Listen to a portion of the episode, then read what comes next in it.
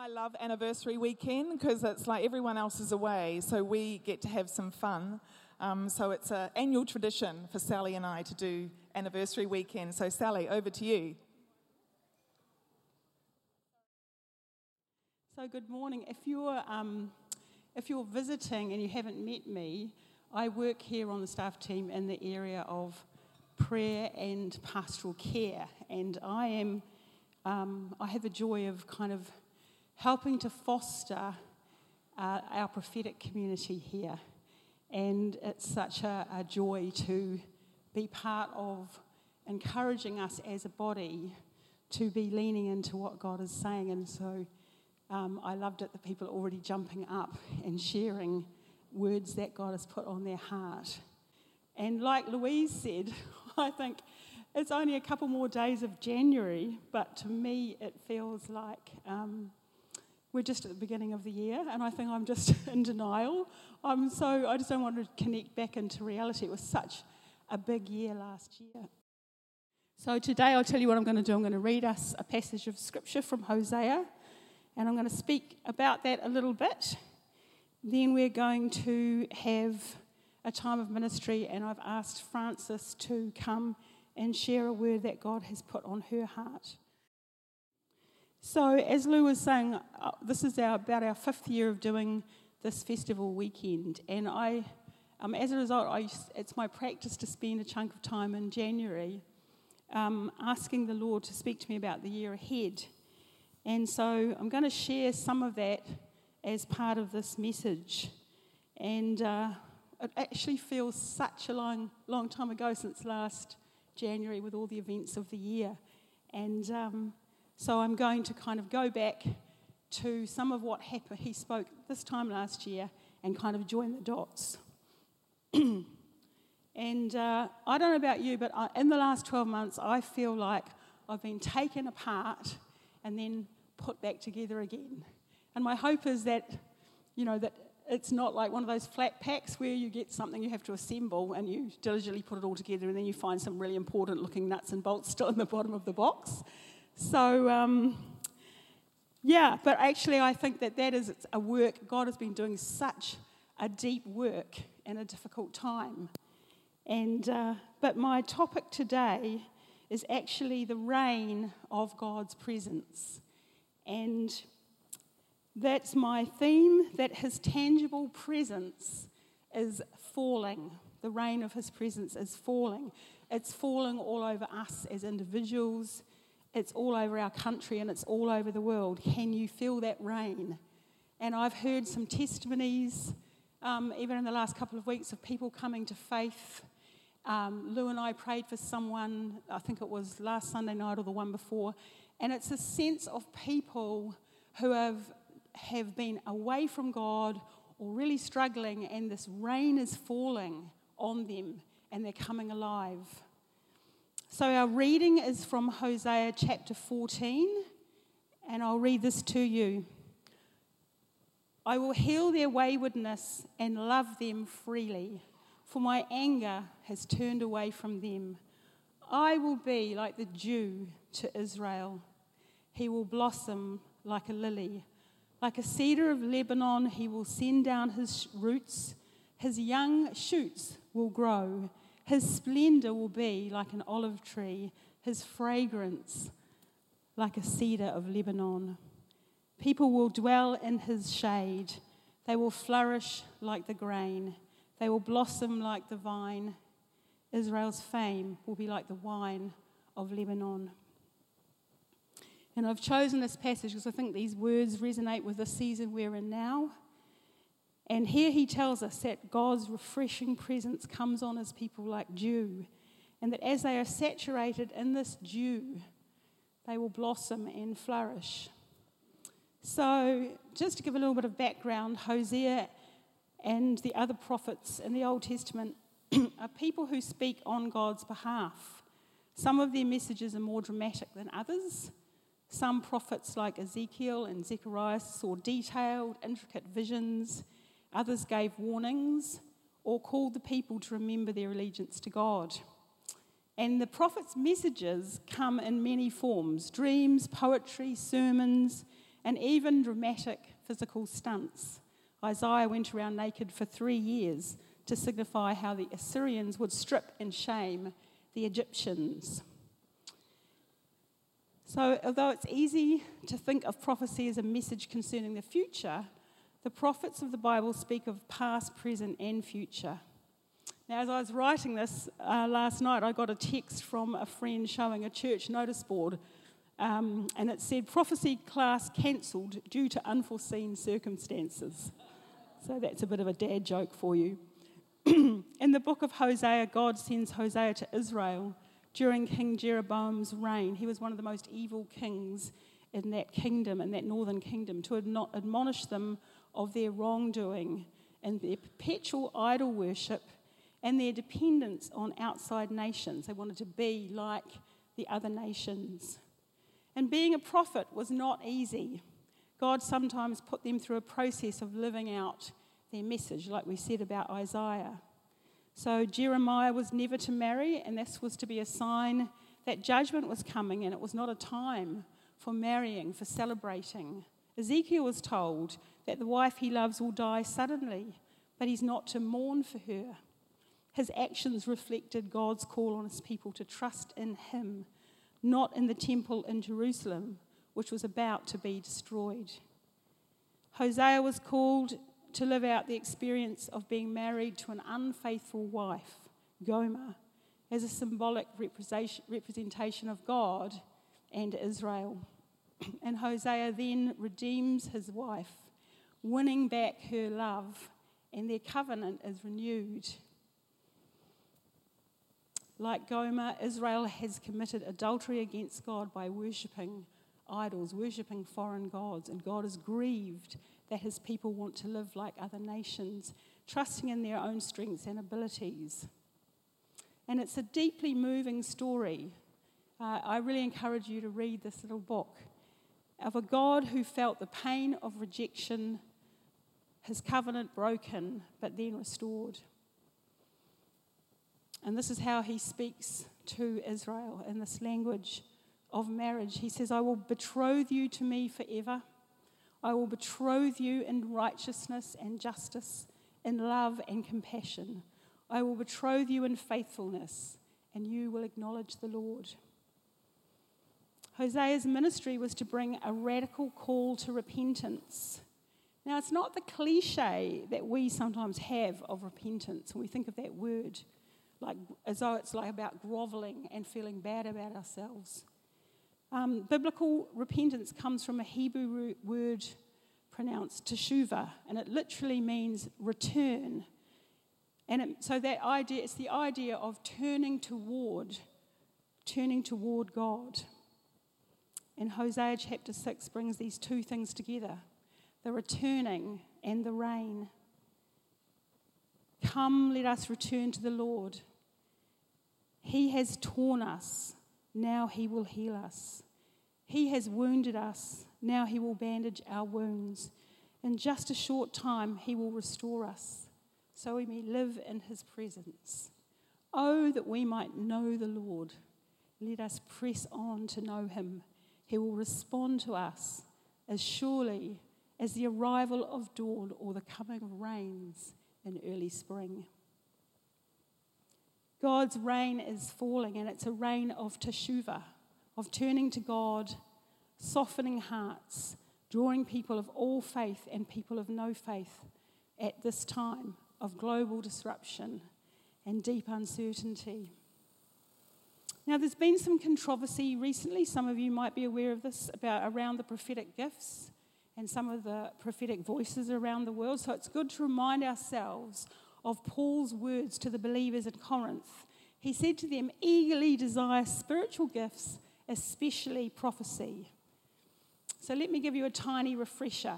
Old Testament prophets like Hosea had a singular role of bringing God's word, instruction, warnings, and so on directly to his people.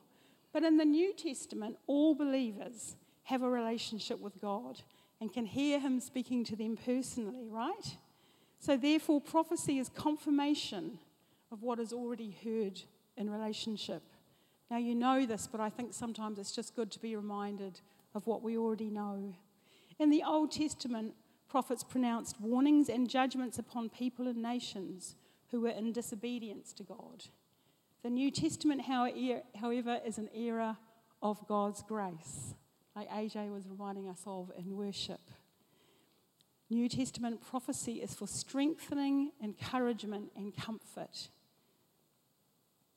In Acts, it says Judas, Judas and Silas, who were themselves prophets, said much to encourage and strengthen the believers. So, New Testament prophecy is consistent with Jesus' ministry and his revelation of the Father's nature. And in the New Testament, Paul says we are many members with different gifts in one body. So it's prophecy is not meant to be a standalone ministry in the church. Rather, it's incomplete without the added value of other gifts in the church body. No one prophetic person has all the revelation. He or she also depends on others with prophetic gifts to supply more pieces of the puzzle of God's revelation. And I think we've seen this more and more and more in my lifetime the rising up of prophetic movements in teams and learning to hear God together in, in groups and collectively and in teams and sharing our part of the puzzle with one another. Old Testament prophets were expected to speak the perfect, inspired word of God. If they did not speak a word that tr- proved true, they were condemned as false prophets. But there's a reason for this. Many of them were entrusted with the writing of Scripture, and they were used by God to convey specific instructions to kings nations, and others. So the accuracy and purity of their words was essential. But in the New Testament, we prophesy in part, don't we? So prophetic words are subject to discernment, to being weighed up. I had an experience of just how complicated this can be last year.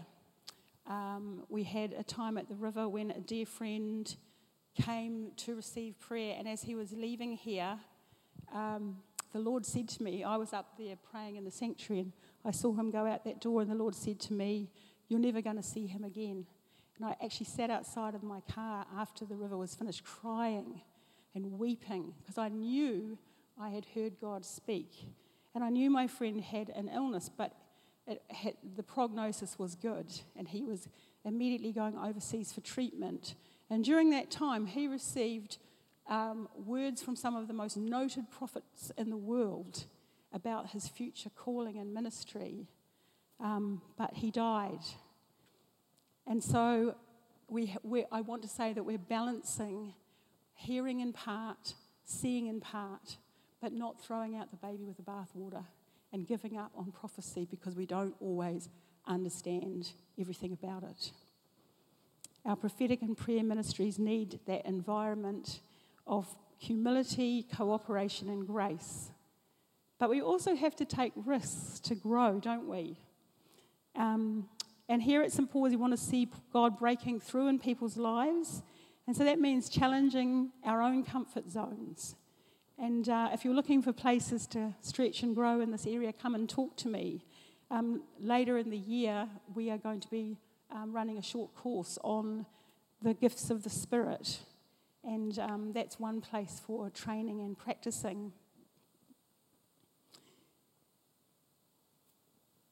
And uh, very shortly, as Lou said, we have our Hearing God course. Last year, that was one of the most joyful things we did in the whole year, wasn't it, Lou? Wasn't it, Kirsty? These girls came and taught.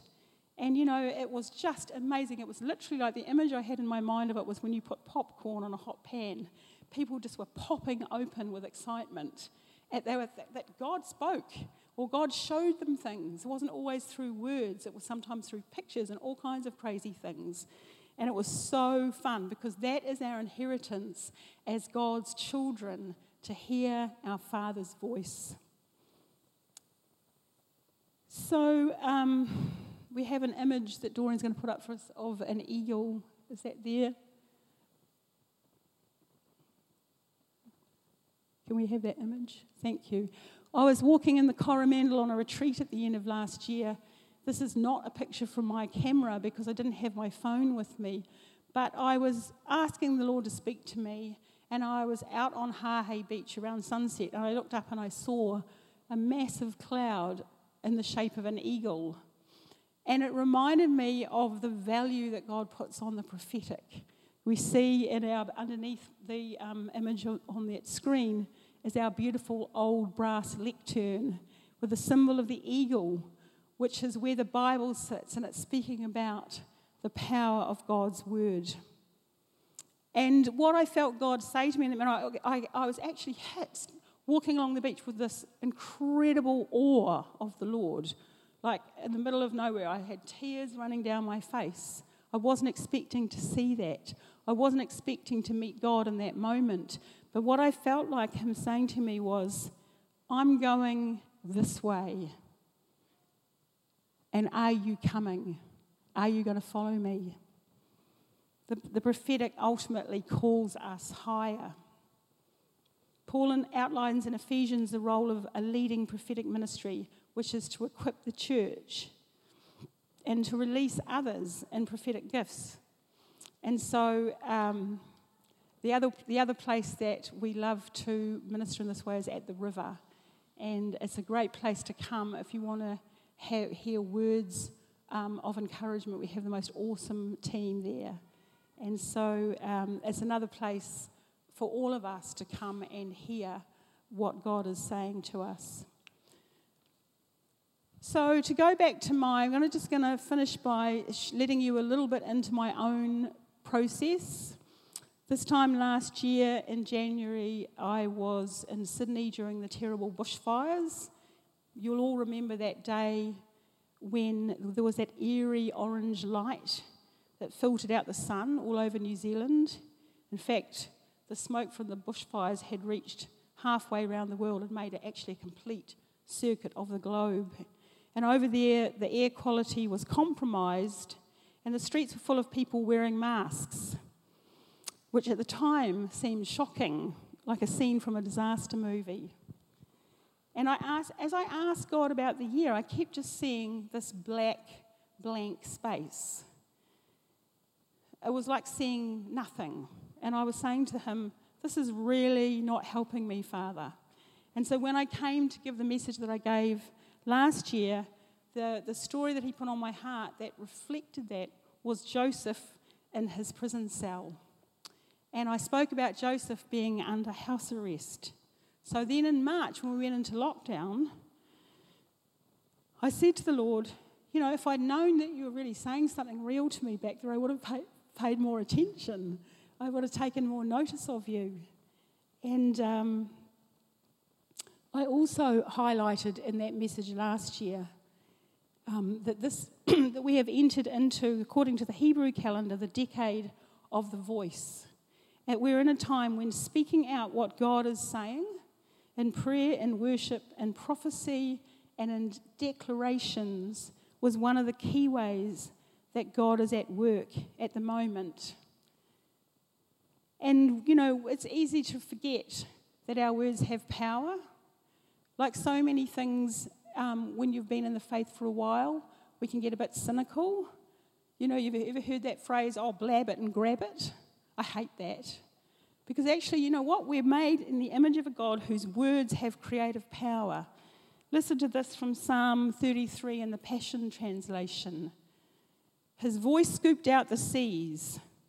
The ocean depths he poured into vast reservoirs. And now, with breathtaking wonder, let everyone worship Yahweh, the awe inspiring creator.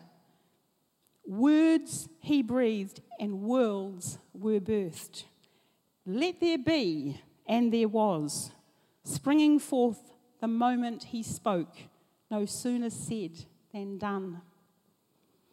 So, as we came into the church in 2020, and the first impact of the corona um, virus was church gatherings closing down, no preaching, no sermons, and uh, wearing masks, which effectively muffle our voices.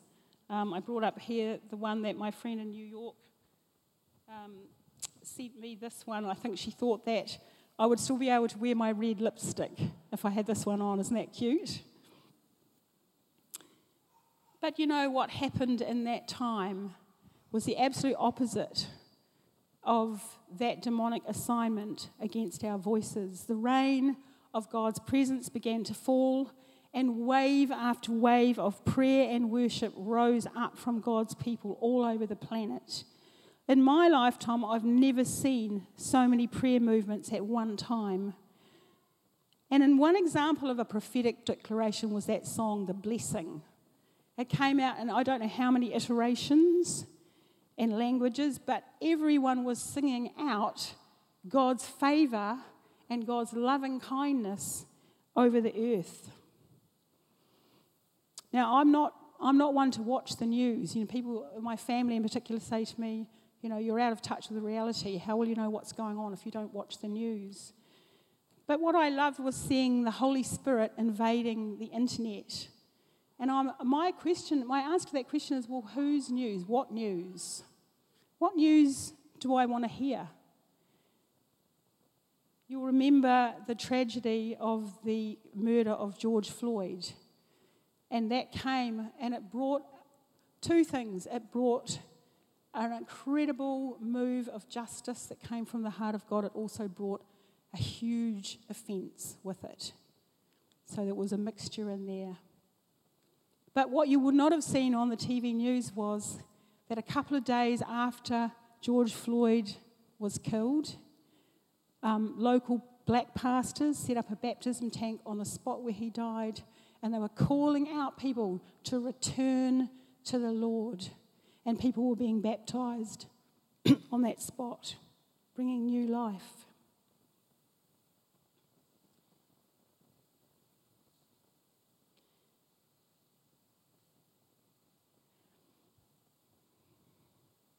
So my process when I asked God to speak, I got to the I got to the beginning of this year and I was like, I don't even know if I want to hear what God has to say. I'm still processing last year. It was a really tough season, despite all the amazing things that were going on and the amazing things that happened here that I spoke about in my last sermon about the prayer life of this church. but I went out for a swim, and some of you might remember a few years ago, I spoke to you about going out for a swim and seeing a name of a boat, and the name of that boat was Second Wind. And I was again looking to the Lord, saying, What are you saying about the shear? And I, that really touched my heart because, like Beverly here, who's been coming to St. Paul's for I don't know how many years, there's a lot of people who've been praying and waiting for that second wind of the Holy Spirit because there was, a, there was a great wind of the Holy Spirit that came through St. Paul's some 50 odd years ago and touched this whole country. And so when I saw that boat, Second Wind, I was encouraged. And so I went out um, and it had disappeared altogether. And I thought, okay, that's fine. You know, that's maybe not what God's saying now. And then the next time I went out swimming, it had been repainted and refitted and renamed Second Wind 2. And I thought that was just hilarious. It's just God's sense of humour. But you know what was added to that? So here's my process that the boat is the symbol of the journey of our life, and it's, that, it's the symbol of the place that God is taking us to, both collectively, and you can apply this to your own life. But sitting on top of that boat, the second wind, were these three quite grotesque new additions, and they were three carved owls. And I was like, Is that you saying something, Father? I can't relate to that. They just, and they were positioned so that from any angle, those owls could see as that boat went through the water. And I thought, what a strange thing to put on a boat. They've got absolutely nothing maritime about them. And, uh, but anyway, I, as I do, I said to the Lord, well, if that's you, you need to add something to it. And a couple of days later, I went away to stay in a little Airbnb, and there were carved owls sitting at the end of the bed. And so, being my stubborn self, I said to the Lord, Well, in the mouth of two or three witnesses, let a thing be established. It says somewhere in Scripture. So, I, that night in my Facebook feed, someone I'm friends with posted a picture of an owl. And I thought, Okay, I'm listening. You've got my attention. And so I just want to say this really briefly, and then we're going to go into our ministry time. I think those owls represent seeing and hearing and wisdom. Owls have got phenomenal sight and they can see in the dark. So, as God's prophetic people, He's giving us eyes to see even when things are dark, they're not dark to us because we have that spiritual vision. Owls have incredibly acute hearing. And right now, in the name of Jesus, I just release over everyone in this room the ability to hear with greater clarity and depth the voice of your Father in Jesus' name. And wisdom. I just want to say this that this has been something that's been sitting on my heart for a long time. You know, as God's people, we are a treasure house of wisdom. We don't even know the things that we take for granted. The simple values and principles, the generations of living before the Lord, um, the, the, the way that we've learned things about forgiveness, or learn things about accepting one another, or learn things about faithfulness and covenant, and all these things we take for granted. A hungry world is waiting for the wisdom that you carry. So I'm just going to leave that one there for now. Excuse me. So, our final um, image is this picture um, from a photo essay called Monsoon, which is the most famous of a series made in the 1960s by a New Zealand photojournalist, Brian Brake. He actually died up in Titirangi in the 1980s, and his work can be seen in Te Papa. And it shows a young woman turning her face to the rain after months of drought. And I really relate to that picture. You know, we've been through a long, hard season, some of us, and wow, do we need that rain, that dew of God. I just love the rapturous look on her face. So I'm going to end with these words from Hosea chapter 10, which says, Break up your fallow ground, for it's time to seek the Lord until he comes and showers his righteousness on you. So, what's fallow ground? It's either ground that's never been ploughed and planted, or it can be ground that was once fruitful but became depleted and barren. Hosea's call to return is a call to a love relationship above all else.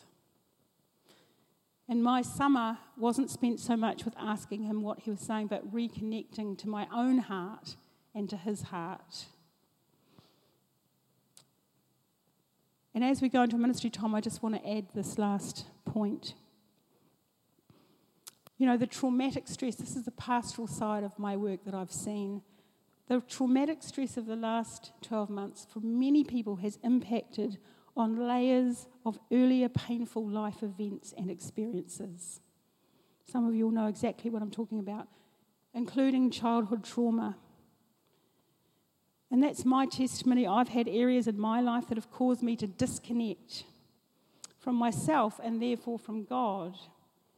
And many of us have areas like this that are numb, parts that are shut off. I recently read half a wonderful book on this subject before I had to give it back to the library, and it said this Traumatic stress is an illness of not being able to be fully alive in the present. And this is something God is going after right now this healing stream that is coming from heaven. Is, is in, he's in the business of making us fully alive. And He is fully able to bring you that healing in whatever way and form you need. He wants us to be able to experience His tangible, manifest presence so we can dance in the rain. So, as we go into this ministry time, I'm I'll just leave you with this question to ponder. You know, it's really simple.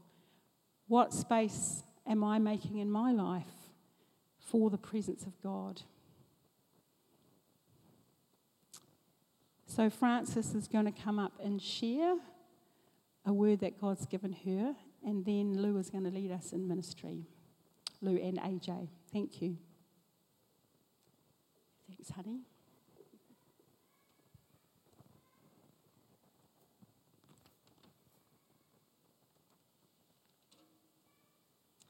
So, um, the Lord gave me a word of um, at the beginning of 2021 just a few weeks ago actually. Um, he said to me that this is going to be a year of restoration. And he reminded me that he is the great restorer, and that he and he gave me the verse um, Joel 2:25. Part of it says, "I will restore to you the years that the locusts have eaten." And so last Sunday, um, he gave me a, a, vision. I didn't get to share it then. Um, I'm very visual, so while I do have it written down, it's, I'm going to close my eyes because I can see it better when I do that. So you might want to do that and just let the Lord show you what um, He showed me as well.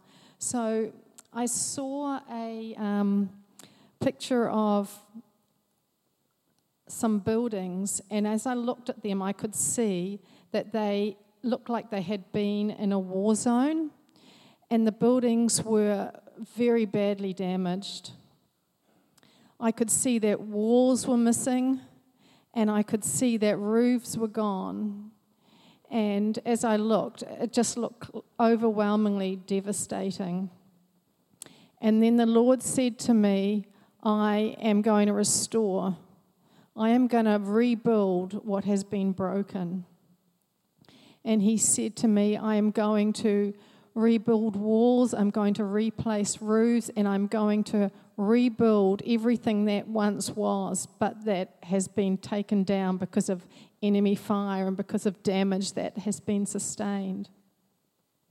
And he said to me, Not only am I going to rebuild it, he said, You know, I could um, take it all down and build something completely new, but actually, um, it's easier to build something new than it is to renovate and restore. But he said, I want to restore what has been damaged because I want you to be able to look and see where I have rebuilt and the old has become new. I want you to see the joins and the scars because I want you to always remember that I am the God that can restore the most broken and the most devastated situations.